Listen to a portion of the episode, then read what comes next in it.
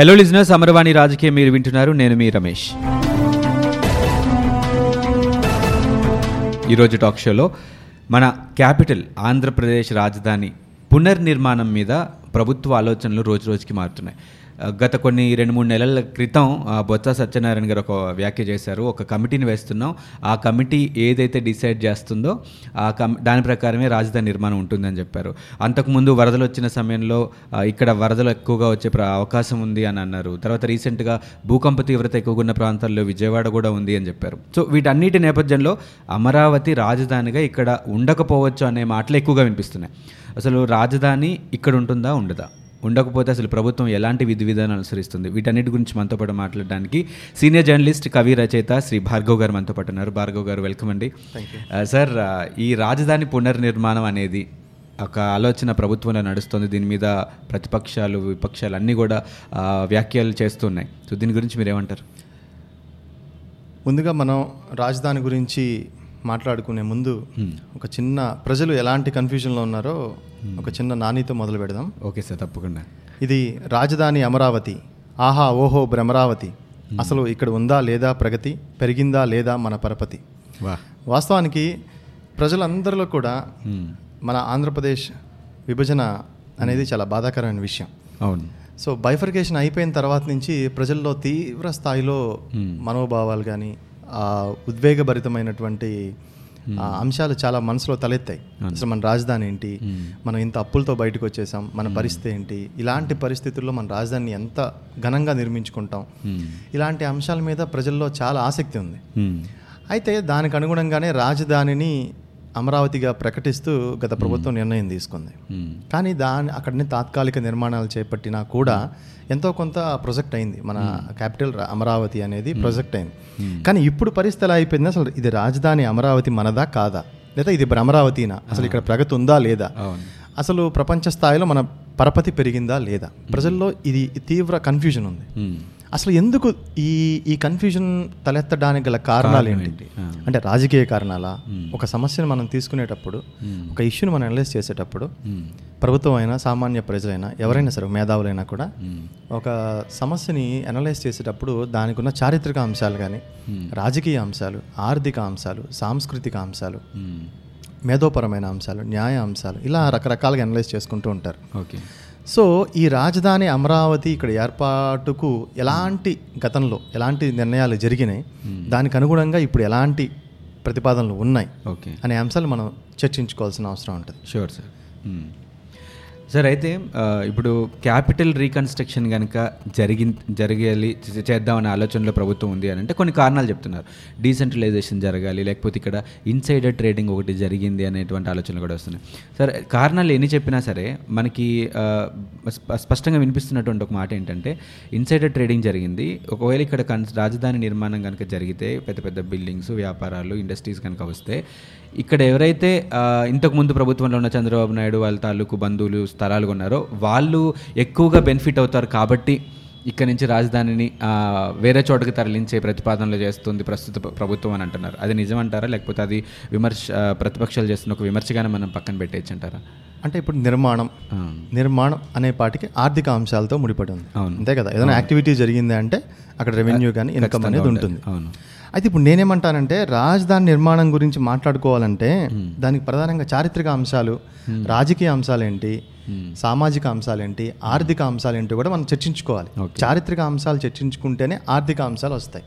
అంతే కదా? ఇప్పుడు నిర్మాణం జరిగింది ఖచ్చితంగా ఇది ఆర్థిక సంబంధించిన అంశం. దాని గురించి మాట్లాడదాం. అది ఇన్సైడ్ ట్రేడింగ్ లేకపోతే ఎలా ఉంది ఏంటి ఆర్థిక అంశాల్లోకి వస్తాయి దాని గురించి మాట్లాడదాం. ముందు అసలు చారిత్రక అంశాలు ఏంటో తెలుసుకుందాం. ఆంధ్రప్రదేశ్ రాష్ట్రం. రెండు వేల పద్నాలుగులో మనకు బైఫర్గేట్ అయిపోయింది. అవును. సో అయిపోయినప్పుడు చాలా ఉద్వేగభరితమైన వాతావరణంలో పార్లమెంట్లో లైట్లు ఆర్పేసి మరీ తెలుగు జాతిని రెండు మొక్కలు చేశారు. అది చట్టపరంగా వెళ్ళిందా న్యాయపరంగా ఉందా లేదా అని అందరికీ తెలిసింది. ఖచ్చితంగా లేదు. అవును. ఆ రోజు పదహారు వేల కోట్ల రూపాయల పదహారు వేల లక్షల కోట్ల రూపాయలు. నిజంగా చెప్పాలంటే చాలా హ్యూజ్ అమౌంట్. అవును. అంత బడ్జెట్తో మన స్టేట్ బైఫర్గేట్ అయిపోయింది. అవును. చాలా హ్యూజ్ అమౌంట్తో మనం బైఫర్గేట్ అయ్యి అప్పులతో బయటపడ్డాం. అవును. బయటపడినప్పుడు అసలు మనకు అప్పుడు పార్లమెంట్లో AP sta state reorganisation act two thousand fourteen అని తీసుకొచ్చారు. మ్మ్. అంటే ఇంత లక్షల కోట్ల అప్పుడున్న రాజధానిని అప్పులతో బయటకు వచ్చిన మనం ఎలా బాగుపడాలనే అంశం మీద ఒక యాక్ట్ తీసుకొచ్చారు. దాంట్లో మొత్తం పదమూడు షెడ్యూల్స్ ఉన్నాయి. నూట ఎనిమిది సెక్షన్స్ ఉన్నాయి. ఓకే ఈ పదమూడు షెడ్యూల్స్లో కూడా అండి. అంతా అస్పష్టతే. క్లారిటీ లేదు. క్లారిటీ లేదు. అంత అస్పష్టత. ఎక్కడా కూడా మన ఆంధ్రప్రదేశ్ భవిష్యత్తుని నిర్మించే విధంగా అయితే లేదు. ఎక్కడ? మీరు మొత్తం చదివిన పదమూడు సెక్షన్స్లో వన్ నాట్ పదమూడు షెడ్యూల్స్లో వన్ నాట్ ఎయిట్ సెక్షన్స్ చదివితే ఎక్కడా కూడా దీనికి ఆంధ్రప్రదేశ్ ప్రగతికి మేము విధంగా చేస్తామని లేదు అన్ని అస్పష్టత అన్ని అస్పష్టత. ఓకే. ప్రాథమిక అంశాలు తీసేయండి. రెండో షెడ్యూల్లో భూ విభజన తెలంగాణ ఏర్పాటు ఉమ్మడి రాజధాని ఇవన్నీ ఉన్నాయి. శాసన మండలి థర్డ్ షె- థర్డ్ షెడ్యూల్లో ఇవన్నీ ఉన్నాయి. ఫోర్త్కి వచ్చేప్పటికి హైకోర్టు జనరల్ వనరులు జమా ఖర్చులు ఆస్తులు అప్పులు కార్పొరేషన్లు ఉద్యోగస్తులు నీటి వనరులు ఆర్థిక కార్యకలాపాలు ఉన్నత విద్య న్యాయపరమైన అంశాలు పదమూడు రాజ్యాంగపరమైన అంశాలు. ఓకే ఇలాగా ఈ షెడ్యూల్స్లో అండి ఎక్కడా కూడా. మనకి ఇదిగో పలానా మీరు అప్పుల్లో ఉన్నారు. మేము దీనికి ఇంత భరోసా ఇస్తాం. కేంద్ర ప్రభుత్వం భరోసా ఇస్తాం. ఇది ఇస్తాం అది ఇస్తామని ఎక్కడ స్పష్టత లేదు. ఓకే. ఇలా చేశాము దీనికి ఎక్కడెక్కడ మేము ఎలా చేయ చేయాలనుకున్నామో రాష్ట్రాన్ని అలా విభజించామని చెప్పారు అంతే. అంతే. అంతేగాని మీరు రిజనరేట్ అవ్వడానికి. మీరు పునర్నిర్మాణం చేసుకోవడానికి ఆంధ్రప్రదేశ్ ఆర్థిక వెన్నెముకను నిలబెట్టడానికి ఏంటి అనేదానికి లేదు. ఇరవై ఏడు శాతం ప్రజలు అంటే నిజంగా సెవెంటీ పర్సెంట్ పీపుల్ ఆధారపడుతున్నారు. ఇరవై ట్వంటీ సెవెన్ పర్సెంట్ మనకి రెవెన్యూ అగ్రికల్చర్ మీద వస్తుంది. అవును. మరి ఇట్లా అనార్గనై అసంఘటిత కార్మికులు ఉన్నారు కౌలుదారులు ఉన్నారు. మరి ఈ ప్రాజెక్టులు భూవన మనకి వ్యవసాయ రంగంలో ఎలా అభివృద్ధి చెందాలి.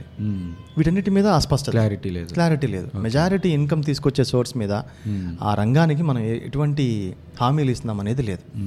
సరే దాని పక్కన పెడితే అప్పుడేమన్నారు ప్రత్యేక హోదా విషయం తెరపైకి వచ్చింది. దానికి ఏమంటారు ప్రత్యేక హోదా ఉండాలంటే? ప్రత్యేక హోదా ఉండాలంటే కొన్ని విధి విధానాలు ఉన్నాయి. అవును. అదేంటి? హిల్ ఏరియా ఉండాలి. పర్వత ప్రాంతాలు ఉండాలి. జనసాంద్ర డెన్సిటీ జనసాంద్రత తక్కువగా ఉండాలి. అది బోర్డర్ లైన్ క్రాస్ అంటే ఇతర కంట్రీలతో పొరుగు దేశాలతో అది బోర్డర్ షేర్ చేసుకునే షేర్ చేసుకునే విధంగా ఉండాలి. ఇలాంటి రూల్స్ అండ్ రెగ్యులేషన్స్ పెట్టారు. ఆ రాష్ట్రం వెనకబడి ఉండాలి అప్పుల్లో ఉండాలి. నిజంగా రాష్ట్రం వెనకబడి ఉంది అప్పుల్లో ఉంది.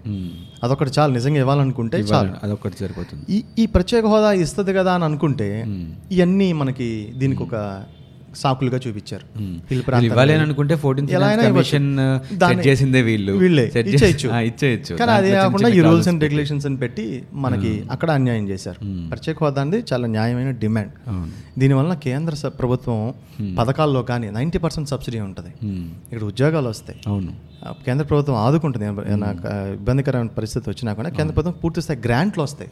నిధులు వస్తాయి. దీని మీద గత ప్రభుత్వాలు కూడా దాదాపు పదకొండు రాష్ట్రాలకి ఇస్తున్నప్పుడు మనకి ఇవ్వడానికి నష్టం ఏంటి? నష్టం ఏంటి అనేది, నష్టం ఏంటి? దానికి ఎవరు సమాధానం చెప్పరు. గత ప్రభుత్వం కూడా ఏంటి? ప్రత్యేక హోదా ఒకసారి కావాలని ఉంది. తర్వాత ఏమో ప్రత్యేక హోదా సంజీవన అని అన్న అన్న- మాటలు ఉన్నాయి. మార్చారు. దాన్ని విపక్షాలు ఆయుధంగా తీసుకొని ఫస్ట్ ఏమో మీరు ప్రత్యేక హోదా కావాలన్నారు. ఇదే జగన్మోహన్ రెడ్డి గారు దాన్నే ఒక ఆయుధంగా తీసుకొని ప్రత్యేక హోదా సంజీవన అని. అది కేసీఆర్ కూడా పాయింట్ అవుట్ చేశారు. అవును. నేను ప్రత్యేక హోదా నేను అక్కడ నేను నేను మద్దతు తెలియజేస్తున్నాను. మీ ముఖ్యమంత్రి ఏమో ప్రత్యేక హోదా సంజీవన అన్నారు. ప్రత్యేక హోదా మాట్లాడితే జైల్లో వేస్తామన్నారు. ఇలాంటివన్నీ మాట్లాడారు. అది ఒక విపక్షాలకు అప్పుడు ఆయుధంగా మారింది. వాస్తవానికి ప్రజల్లో భావ రాజకీయాలు మొత్తం నడిపేది మనీ మజిల్ కులం ప్రాంతం ఇవన్నీ ఉన్నా కూడా ప్రజల భావోద్వేగాల అంశాలతో ముడిపడి ఉంటాయి రాజకీయాలు అనేవి. రాజకీయాల్లో ఉద్యమ పార్టీలు ఒకటి. రెండోది డబ్బుతో నడిపే పార్టీలు ఒకటి. దీన్ని పెట్టుబడిదారి పార్టీలు అంటారు ఇట్లా అంటారు. ఈ ఉద్యమ పార్టీలు అంటే హక్కుల కోసం పోరాడతాయి. మ్మ్. రాజకీయాన్ని రెండు బ్రాడ్గా డివైడ్ చేసుకోవచ్చు. ఉద్యమ పార్టీలు. కులం మతం మ్యాన్ మజిల్ పవర్తో నడిపేదంతా ఈ రెండు రెండు రాజకీయాలుగా డివైడ్ చేసుకుంటే వీళ్ళంతా హక్కుల కోసం పోరాడతారు. మ్మ్. ఎవరు ఉద్యమ పార్టీల్లో ఉండేవాళ్ళు. వీళ్ళు ఏంటంటే కులం ప్రాంతం భావోద్వేగాల చుట్టూ నడిపే రాజకీయాలు. దురదృష్ట శాస్త్ర దేశం మొత్తం భావోద్వేగాల చుట్టూ నడుస్తున్నాయి. అవును. మన ప్రగతి పక్కన పెడితే భావోద్వేగాల చుట్టూ రాజకీయాలు నడుస్తున్నాయి.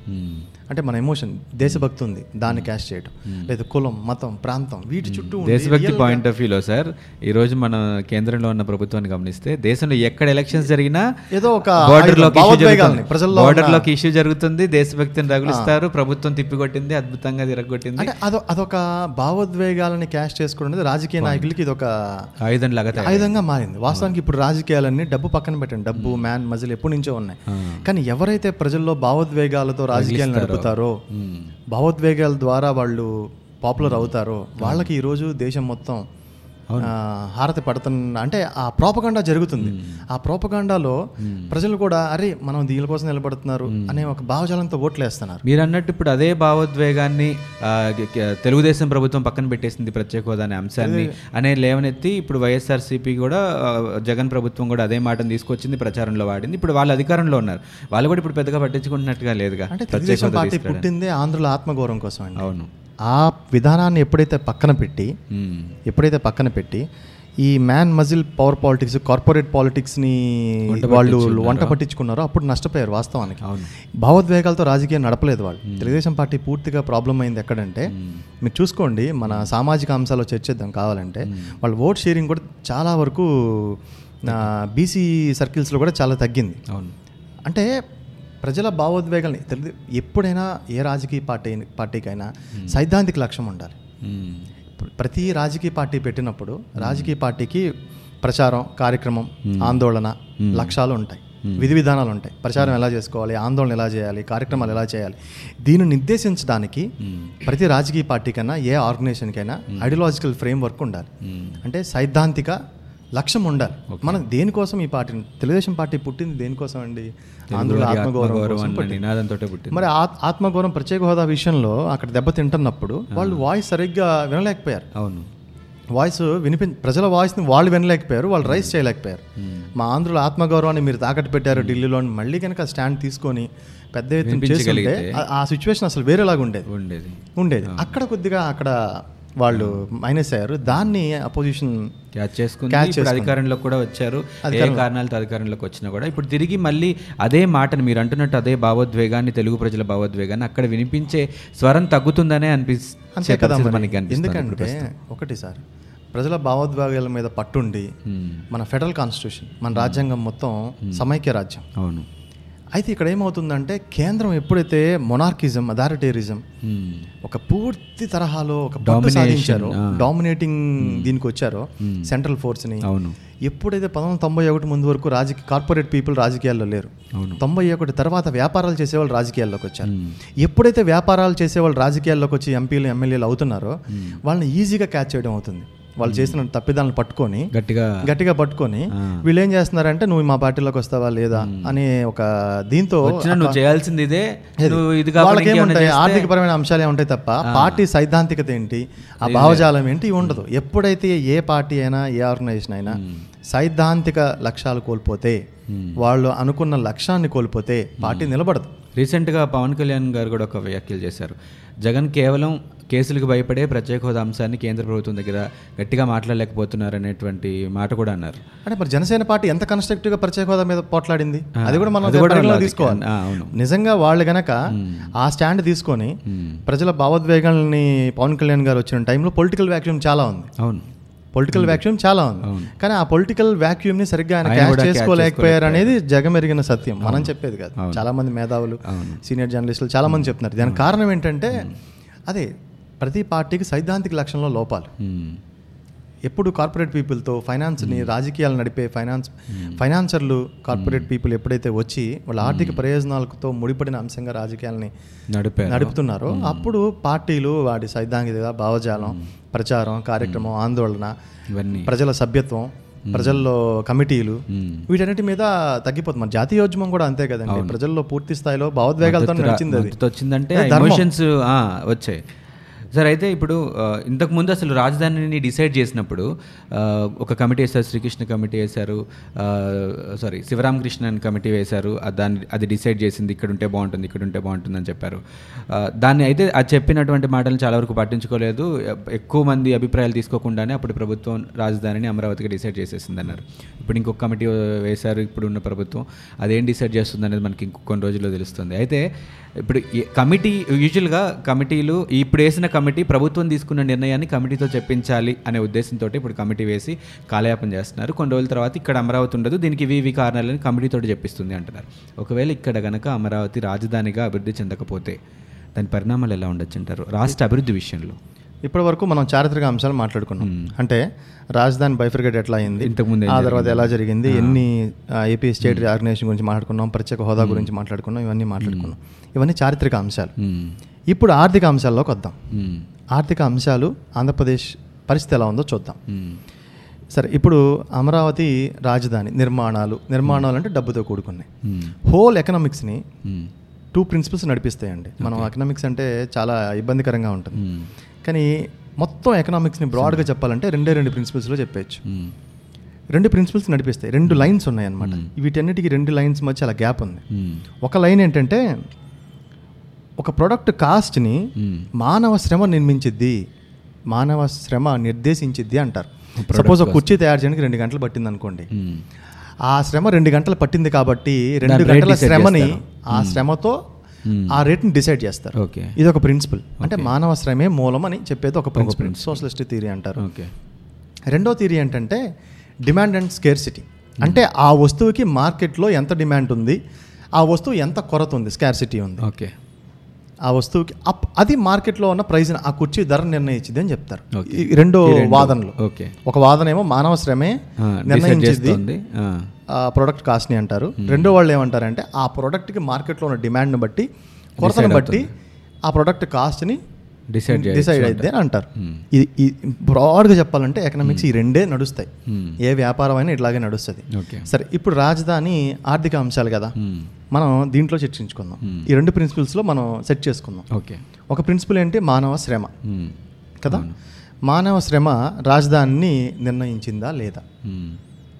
భూమి గాలి నీరు పంచభూతాలు. ఈ పంచభూతాలు ఇవన్నీ మానవ శ్రమతో నిర్మితమైనవి కావు. ప్రకృతి. ప్రకృతి ఇచ్చిన వరాలు. కదా. సో రాజధానిలో భూములు తీసుకున్నారు. ఓకే? దాని మీద. కౌలు ముప్పై మూడు ఎకరాలు తీసుకున్నారు. కౌలు రైతులు రైతులు దాని పంట పండించి బతుకుతున్నారు. ఇక్కడ రాజధాని ఆర్థికపరమైన నిర్మాణం కదా? ఆర్థికపరమైన అంశాలు కదా. అంతే కదా భూమిని తీసుకున్నాం. ఇప్పుడు రెండో విషయం ఏంటి? డిమాండ్ అండ్ ఆ. కొరత దాని డిమాండ్. ఇప్పుడు ఈ భూములను తీసుకున్నారు కదా. తీసుకున్నప్పుడు ఏం జరిగింది అంటే భూములు మొత్తం తీసుకున్నప్పుడు. ఎక్కడైతే భూముల కొరత ఏర్పడుతుంది కదా. చాలా మంది మరి వ్యాపారస్తులు అందరూ వచ్చి అక్కడ రాజధాని. డిమాండ్ డెవలప్ పెంచేశారు. చేయాలి. ఆ, ఆ. రాజధాని దగ్గర భూములు కొంటే డిమాండ్ పెరుగుతుంది డిమాండ్ పెరిగింది అప్పుడు భూమి కొరత ఏర్పడింది. ఎవరైతే డబ్బులు పెట్టారో. వాళ్ళందరూ అక్కడ శాసించడం మొదలు పెట్టారు ఓకే అంతే కదా. భూములు కొనుక్కున్నారు. భూములు కొనుక్కున్న తర్వాత శాసించడం మొదలు పెడతారు భూమి కొరత ఏర్పడింది. డిమాండ్ అమాంతం పెరిగిపోయింది. దానివల్ల ఎవరైతే భూములు కొన్నారో వాళ్ళ మీద ఆధిపత్యం మొదలైంది. ఓకే. సో మరి ఇప్పుడు రాజధాని విషయంలో మానవ శ్రమతో జరిగిందా? లేకపోతే డిమాండ్ అండ్ స్కార్సిటీ ప్రిన్సిపల్తో జరిగిందా? మీకేమనిపిస్తుంది? డిమాండ్ అండ్ స్కార్సిటీనే సో మరి ఇది వ్యాపారమా? లేకపోతే సహజంగా జరిగిందా? వ్యాపారం. వ్యాపారమే కదా. బిజినెస్ సో దాన్ని విపక్షాలు ఏమంటారంటే అంటే మనం చెప్పడం కాదు. దీన్ని మనం ఏమి కారణం? మనం జర్నలిస్టులుగా మనం ఎప్పుడు ఒక పార్టీగా ఉండకూడదు. సో ఈ రెండు ప్రిన్సిపల్స్లో మనం చూసినప్పుడు భూమిని మ్మ్. చేశారు. భూమిని వాళ్ళు ముందుగానే చేశారు. మూవ్ చేశారు. భూమిని మొత్తం అక్కడ దాన్ని సెంట్రలిక్ చేసుకున్నారు. మ్మ్. అక్యుములేషన్ చేసుకున్నారు. తో డిమాండ్ పెరిగింది. కొరత ఏర్పడింది.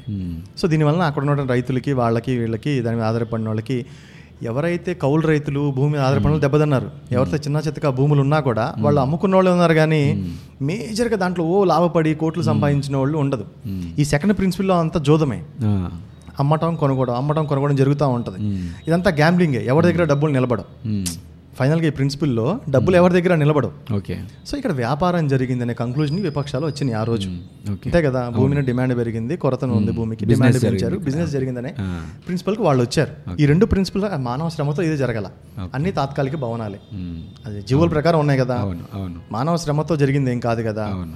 సో రెండో ప్రిన్సిపల్స్లో నిర్మాణాలు తాత్కాలిక నిర్మాణాలు చేపట్టారు. తాత్కాలిక నిర్మాణాలు ఎందుకు చేపట్టారు అంటే అక్కడ డిమాండ్ పెంచడానికి కొరతను సృష్టించడానికి అని ఆ రోజు విపక్షాలు తలె చాలా మంది ఏ ఆర్థికవేత్తలు చెప్పినా ఈ రెండు ప్రిన్సిపల్స్లోనే చెప్తారు. సో అక్కడ తాత్కాలిక నిర్మాణాలు చేపట్టింది ఎందుకంటే డిమాండ్ డిమాండ్ పెంచడానికి. భూముల రేట్లు పెంచడానికి కొరతలు సృష్టించడానికి కృత్రిమ కొరత సృష్టించడానికి.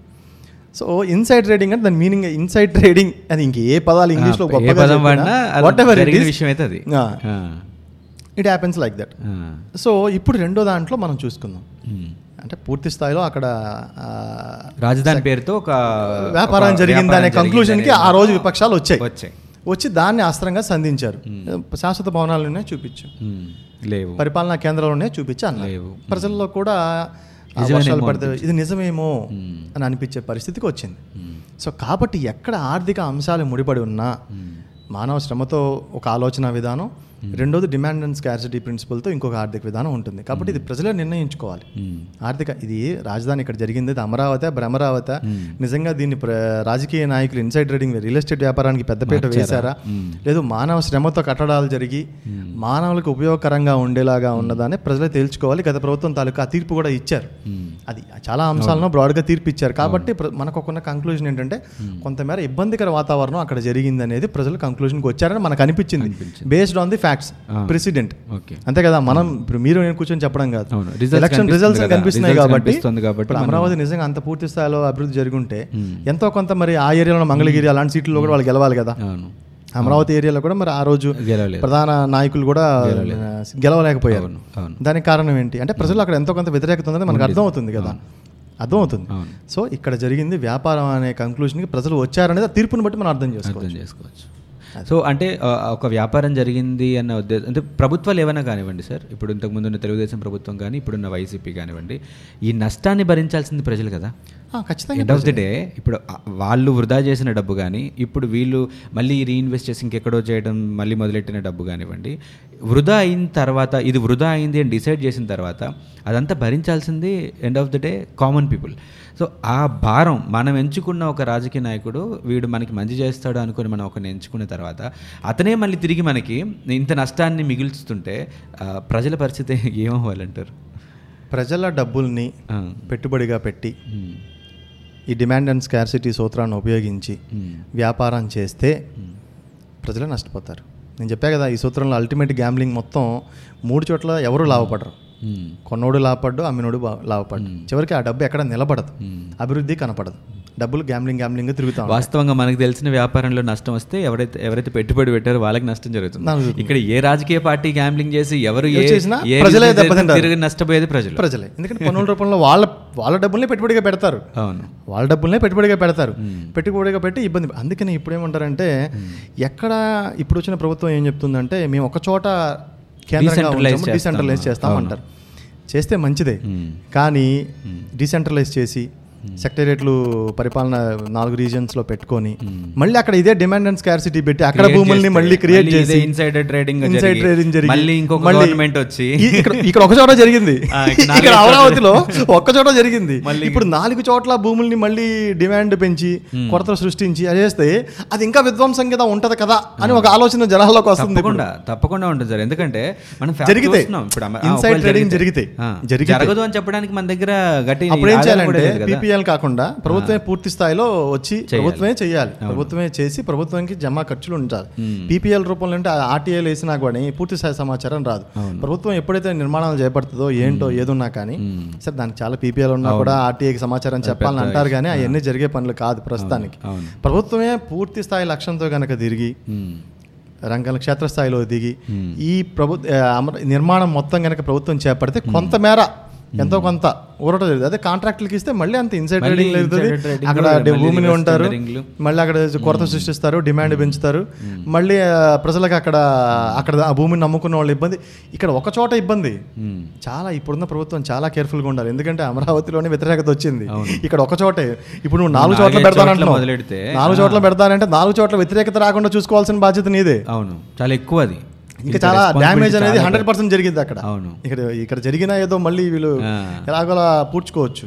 కాబట్టి అక్కడ చాలా జాగ్రత్తతో ఈ ఎకనామిక్ ఈ ఈ ఇదైతే డబ్బుతో ముడిపడిన ఎకనామిక్ ప్రిన్సిపల్ కాకుండా మానవ శ్రమతో ఉండి ప్రభుత్వం దానికి ఆజుమాయిషీగా ఉండి ప్రభుత్వం జమా ఖర్చులు ప్రభుత్వం చెప్పే విధంగా ప్రజలకు ఉంటే ఎంతో కొంత మేలు బెనిఫిట్ అయింది లేదంటే మళ్ళీ ఇది వ్యాపారమే.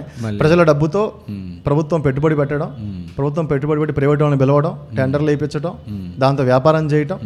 ఇక మళ్ళీ ఇది మామూలు. మళ్ళీ రాజకీయాలు రావటం మనల్ని ఎవరైతే ఎక్కువగా నష్టపరుస్తారో ఎవరైతే మనకి ఎక్కువ నష్టాన్ని మిగులుస్తారో వాళ్ళని ప్రజలు ఎన్నుకోవడం అది. చాలా దారుణంగా ఉంది సార్ ఇది ఇది ఆర్థిక అంశాలు. మన రాజధాని చుట్టూ ముడిపడి ఉన్న ఆర్థిక అంశాలు. మనం చారిత్రక అంశాలు మాట్లాడుకున్నాం ఇందాక. ప్రత్యేక హోదా గురించి మాట్లాడుకున్నాం ఇప్పుడు ఆర్థిక అంశాలు. మన రాజధానిలో ట్రేడింగ్ ఎలా జరిగిందో దీని గురించి మాట్లాడుకున్నాం. ఇకపోతే సామాజిక అంశాలు మాట్లాడుకుందాం.